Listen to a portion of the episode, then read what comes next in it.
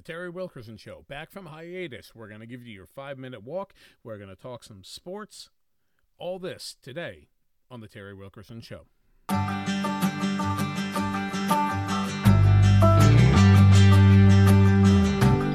Good moment, America. How are you? I am Terry, and this is the Terry Wilkerson Show. My show, my rules, my way. We are back from our month long hiatus, and we're going to start you out this week, bringing back a good old fashioned segment. We're going to start off with your five minute walk. Okay, the House plant in charge, Joe Biden, gave his State of the Union speech slash message to the joint session of Congress, which consisted of about 15 people, all masked and socially distanced, and the seven people who watched around the world. During this speech, he basically gave a bunch of proposals, which, when you sit down and actually use a pen, a piece of paper, calculator, or even your fingers, amounts to a $10 trillion spending proposal. On what? On, well, pretty much everything under the sun that does not benefit the country. But hey, you know, it, he, he's the House plant in charge, so he can essentially do what he wants. During the speech, he talked about the systemic racism problem we have in America and I think that's what he was talking about. He kind of babbled and got a little tired at the end there, like he, you know, was Roseanne Barr on Ambien.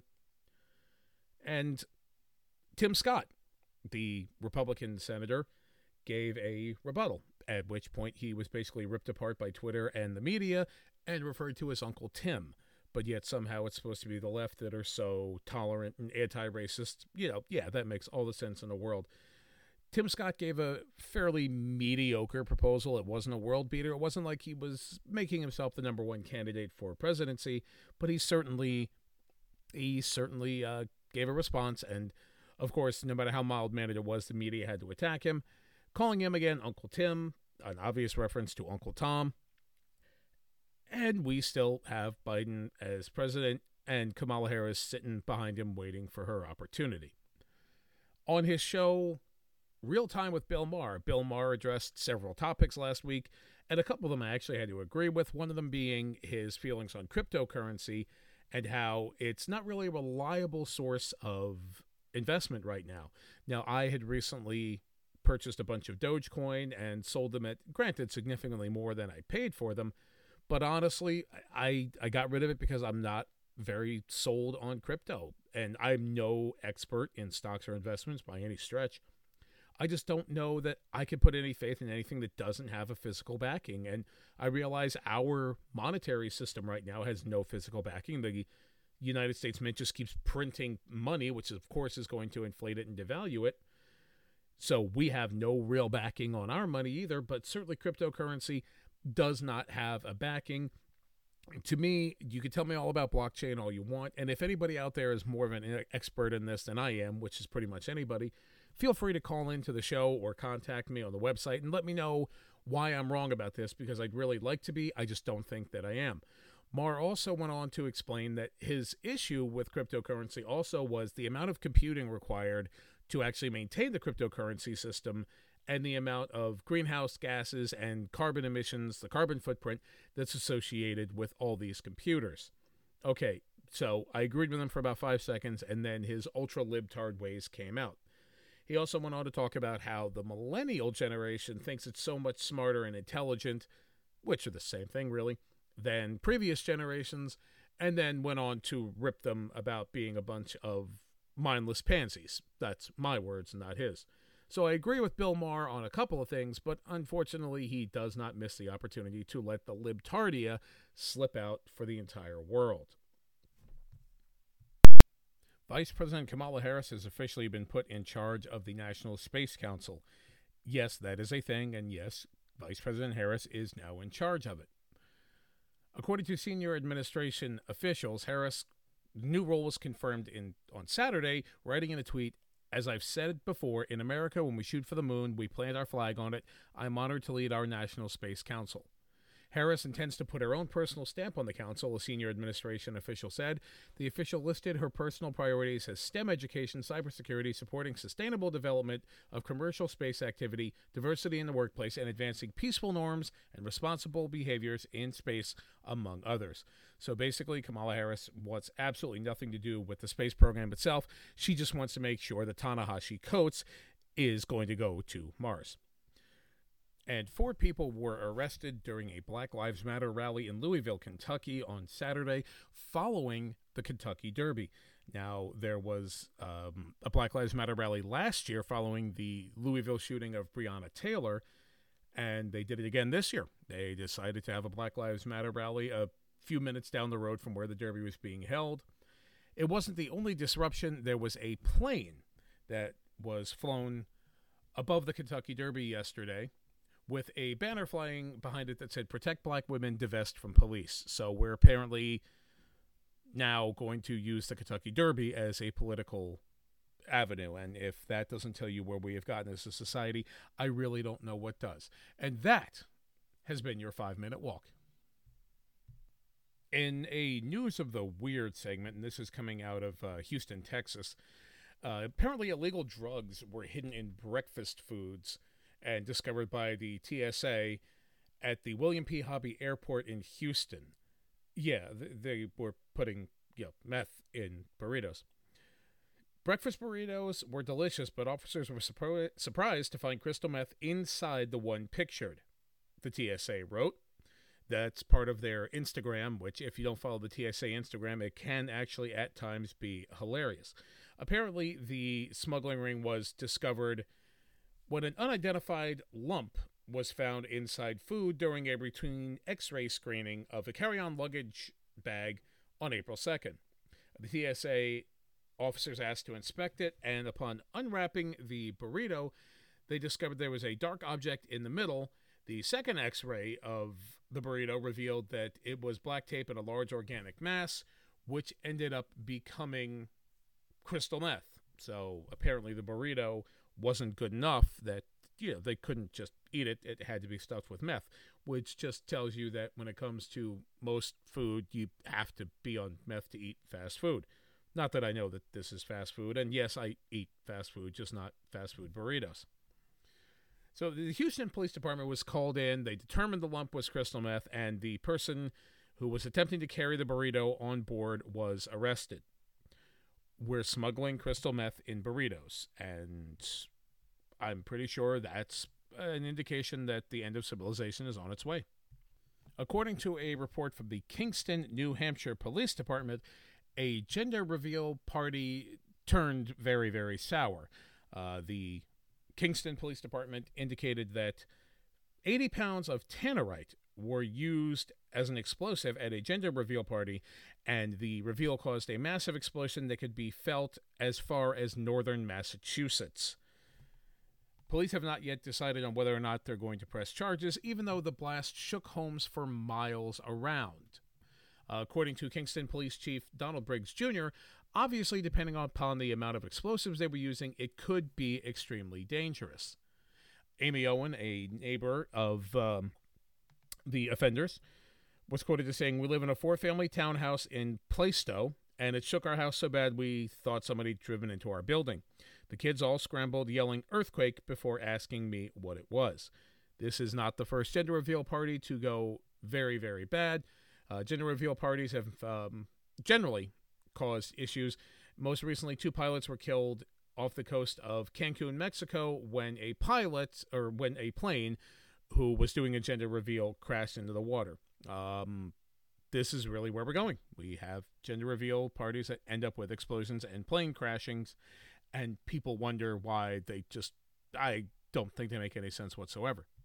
And finally, there is being late to your own wedding, and then there is what happened to an unidentified man in central Java, Mangalang. I have absolutely no idea where that is, but it's in Indonesia. Um, the the groom and his groomsmen arrived at a house utilizing GPS to marry uh, his fiancee Ulfa.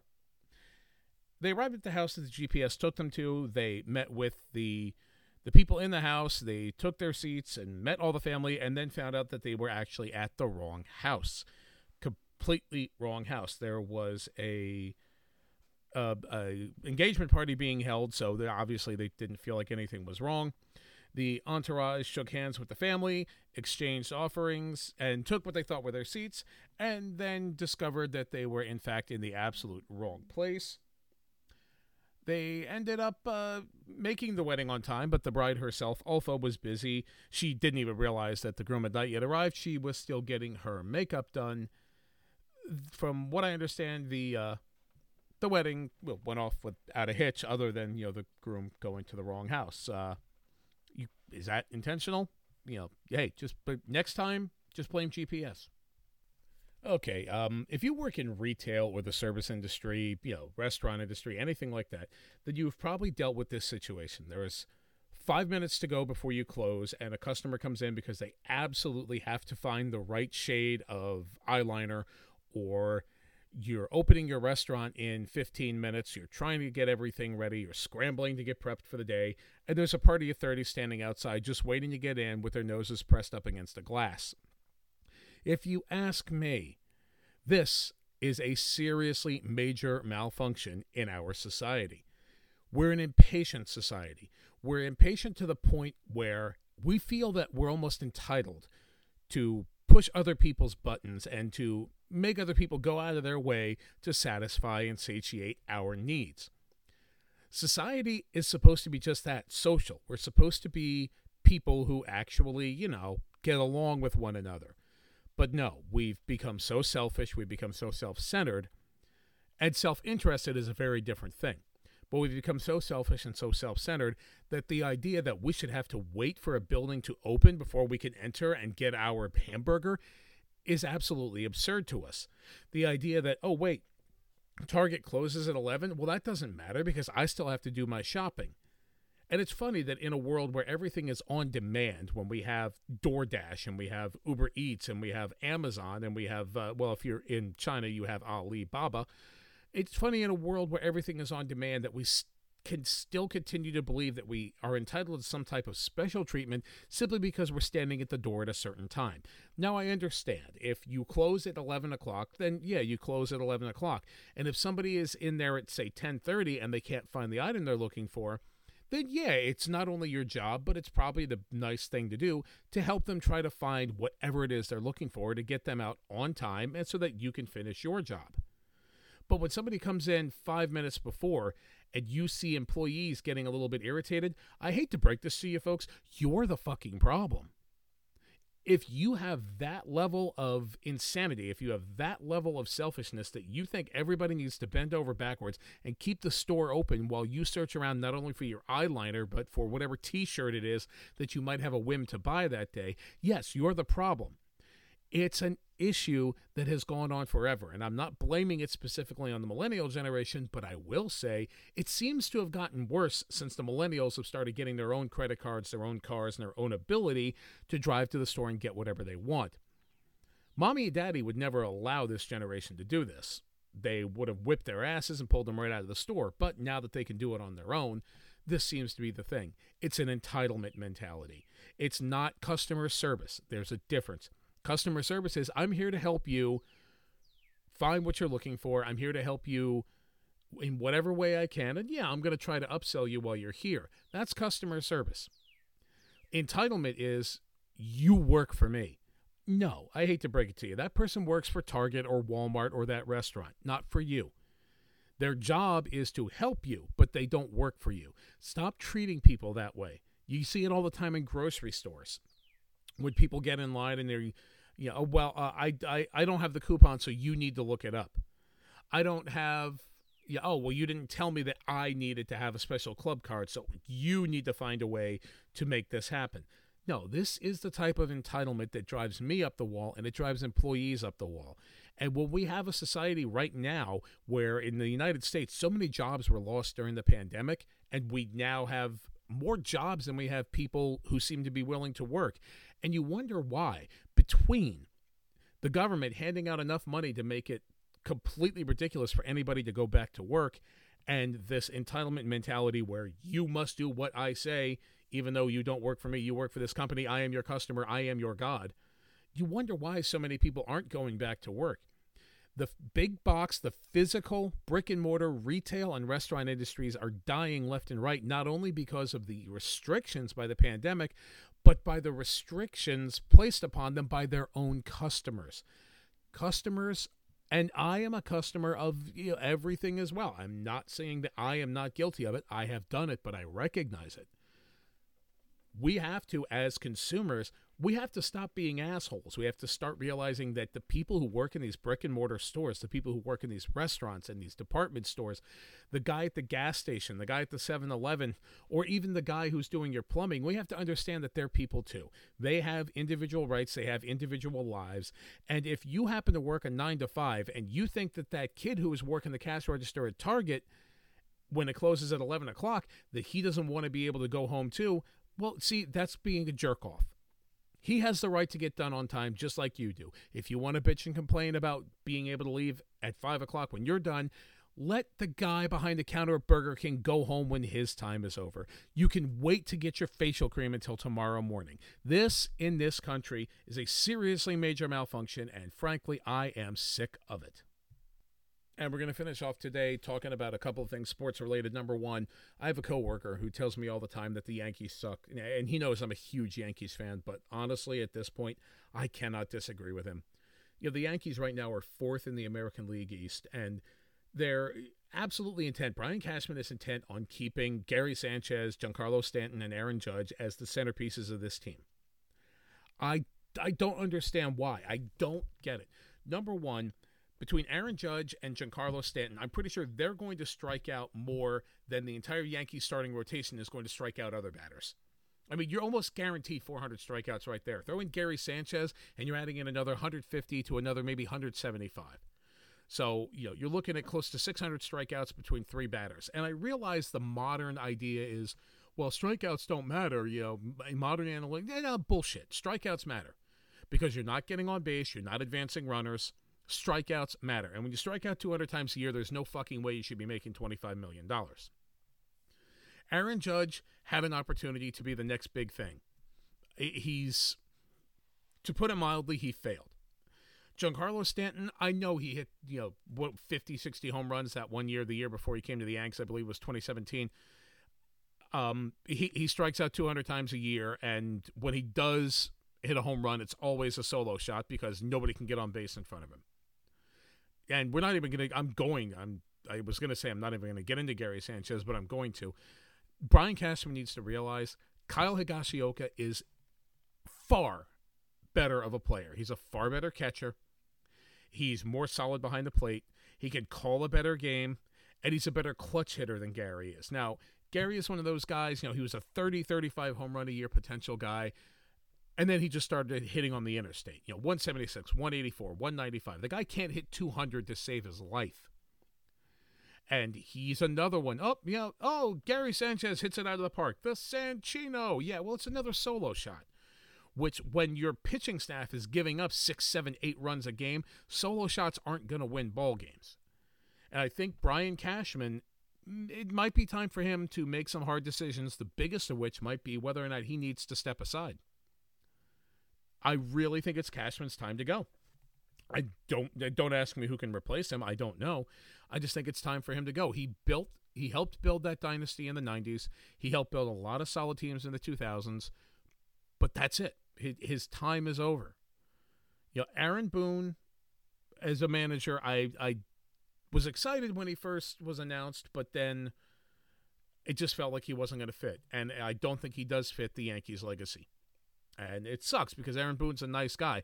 And especially when you go back and, and look at the, the fucking Savage routine from two years ago when he went off on the home plate umpire about my guys are fucking savages in that box. That ended up giving me a little bit of respect for him. You know, I thought, okay, maybe that's the pump up this team needs. But sadly, they haven't followed it. I mean, there's no follow up. They've been just a bunch of strikeout machines who have spent all their time on the DL it it's just pathetic. I mean, the bullpen that was supposed to be world beaters is mediocre at best. Zach Britton is still on the DL, and now they just put Darren O'Day on the DL. I know it's the IL. To me, it's still the DL. You know, and having O'Day in the the bullpen was a great thing because you have that sidearm, you know, bordering on higher submarine, which really confuses the hell out of hitters these days in this era of exit velo and and uh, launch angle. It's kind of hard with a sidearm slash high submarine pitcher. It's kind of hard to get a lift on a ball when it seems to be coming straight up. You know, it's it's very difficult. A, a four seam fastball or a two seam fastball that hangs out over the plate, you could get the bat underneath that. You can't really do that with a submarine pitcher throwing you, you know, a, a side armed 80 mile an hour changeup. So O'Day was a great addition, but now he's on the DL for quote unspecified reasons. Maybe by now they've announced it. And of course, Aroldis Chapman is the most unreliable closer in the league. The Yankees have a fairly good lineup. You know, Gleyber Torres. Well, okay, you know, Gleyber defensively is still a mess, let's be honest. Clint Frazier, same thing. Defensively, an absolute mess. He's a horrible left fielder. He and Aaron Judge, I think they compete to see who can take the worst route to the ball, especially when it's down the line. Judge has a phenomenal arm, but his instincts in the outfield are absolutely horrible. Brett Gardner loved the guy to death, but it's it's time, man. It's time. You know, you did your time as a Yankee. You were the de facto captain. We love you, Brett, but I think it's time to move on. And that's pretty much the the entirety when it comes to the Yankees. It, it's time for this team to move on. It's time to get rid of Cashman. It's time to rebuild. I know it's been over ten years since the Yanks won a World Series. I'm willing to wait another five or ten. We need to rebuild this team. Sanchez has to go. We need a reliable catcher. We have Kyle Higashioka. Put him back there. Keep him back there. Yeah, I believe he's been Gerrit Cole's personal catcher, and I can understand why. Because Cole is a strikeout machine, he's a precision pitcher, and he needs a guy who can call a game behind the plate, and that's not Gary Sanchez. So every time that coworker of mine at but you know tells me, "Hey, you know Yankees suck," especially right now, I cannot disagree. Right now, the Yankees absolutely do suck. Now, we're gonna. Uh, I, I'm turning to a little bit of wrestling talk here for a minute.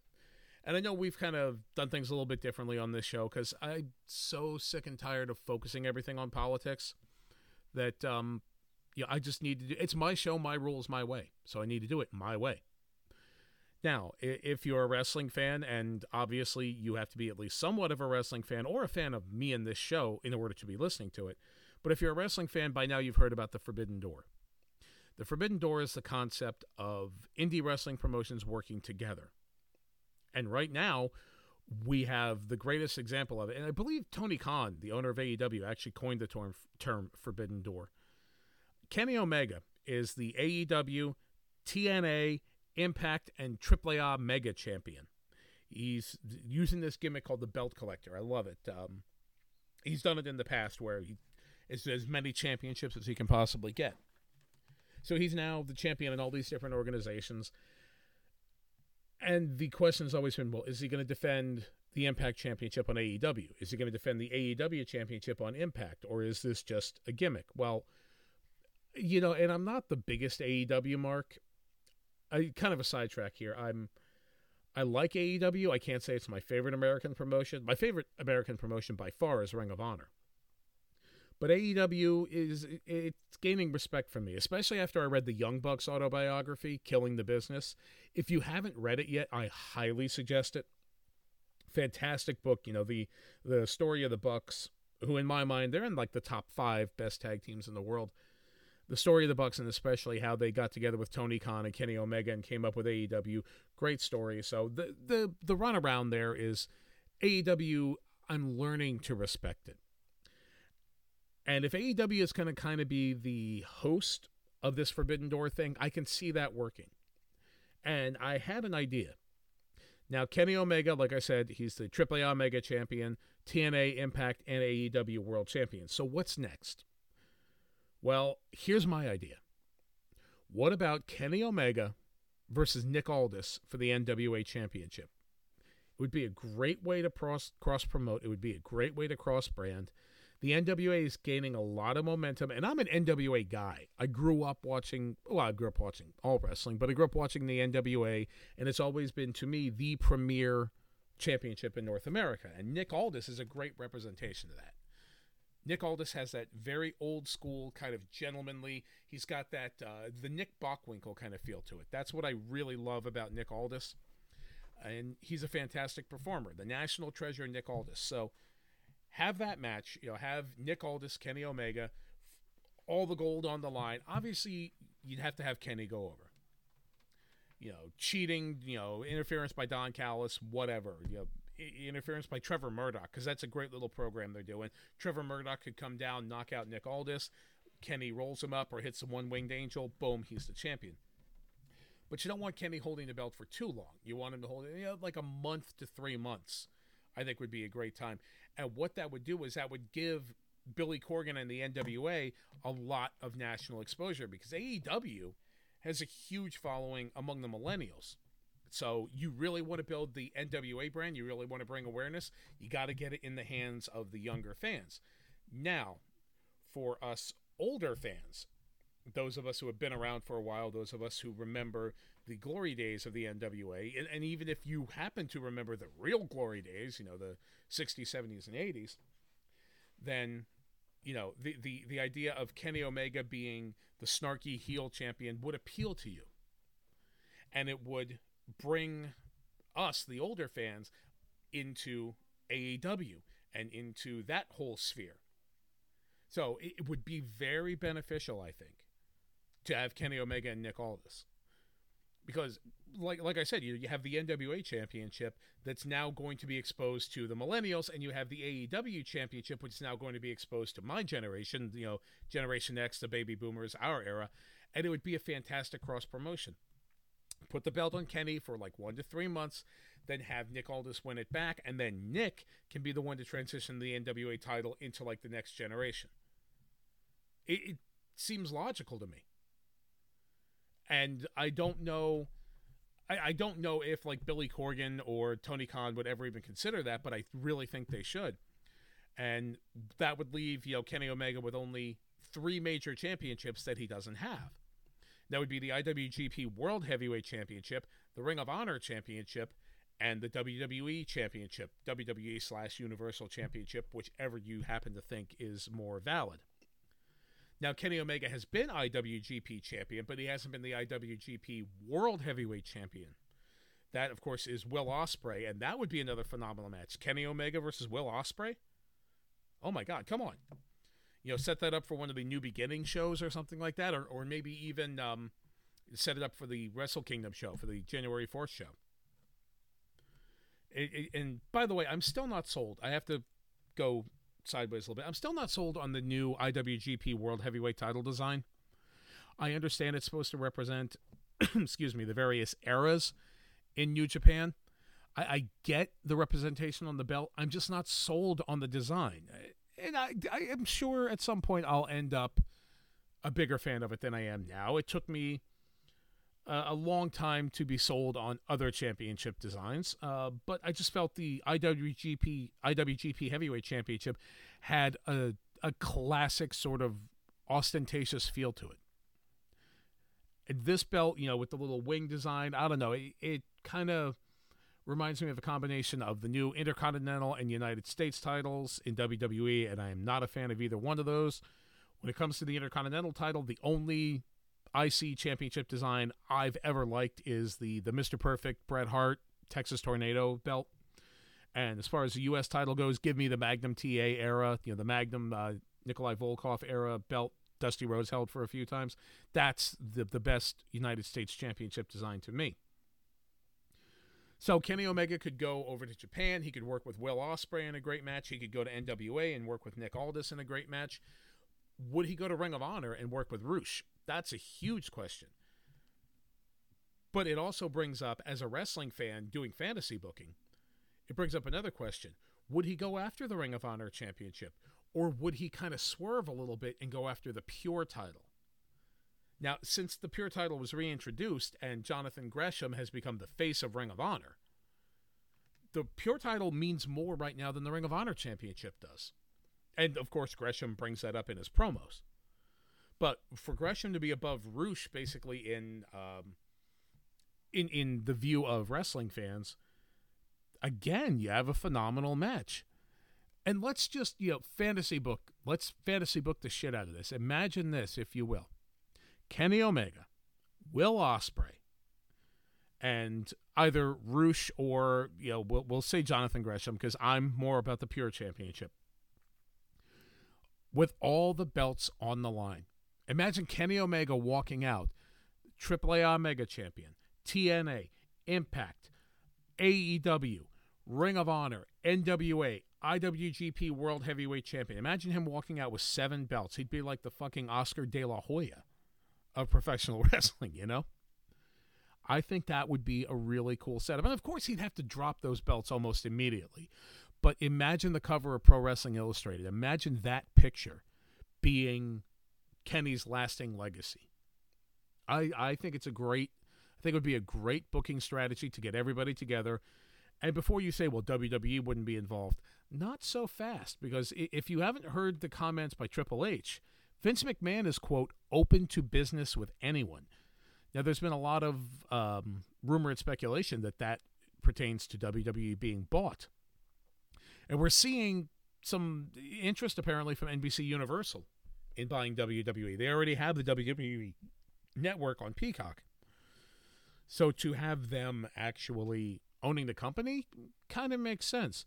But also, it could mean that McMahon is open to be a part of the Forbidden Door it was at least open to crack when Chris Jericho, who's you know AEW's arguably biggest name other than Kenny Omega, shows up on the Broken Skull sessions with Stone Cold Steve Austin. I have yet to see it, but I've seen clips and they address the fact that Jericho is in a rival organization.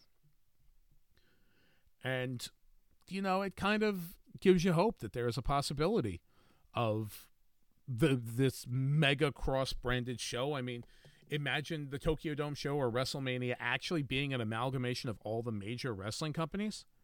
It's really exciting, and it's something I think that Vince McMahon and WWE should actually look into.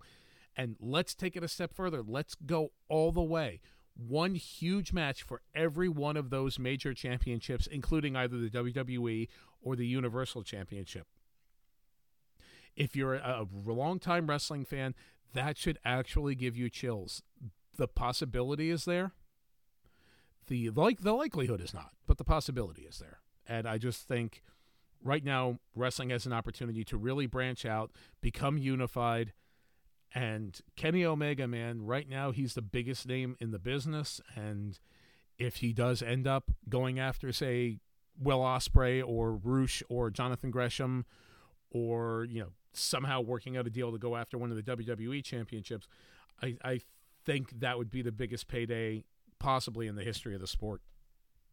Okay, we are wrapping up this week on the Terry Wilkerson Show. Thank you, as always, for joining us. The Terry Wilkerson Show is a production of 1975 Podcast Productions, a 1028 media production. Go to www.terrywilkerson.com for more information. You can find me on Twitter, on Parler, on uh, MeWe.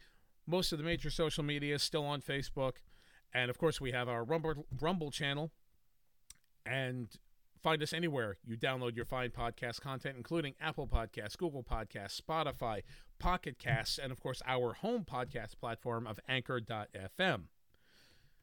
Don't forget to like, share, subscribe, and if you're on iTunes, give us a five star rating. And we will see you next time on the Terry Wilkerson Show. Till all are one.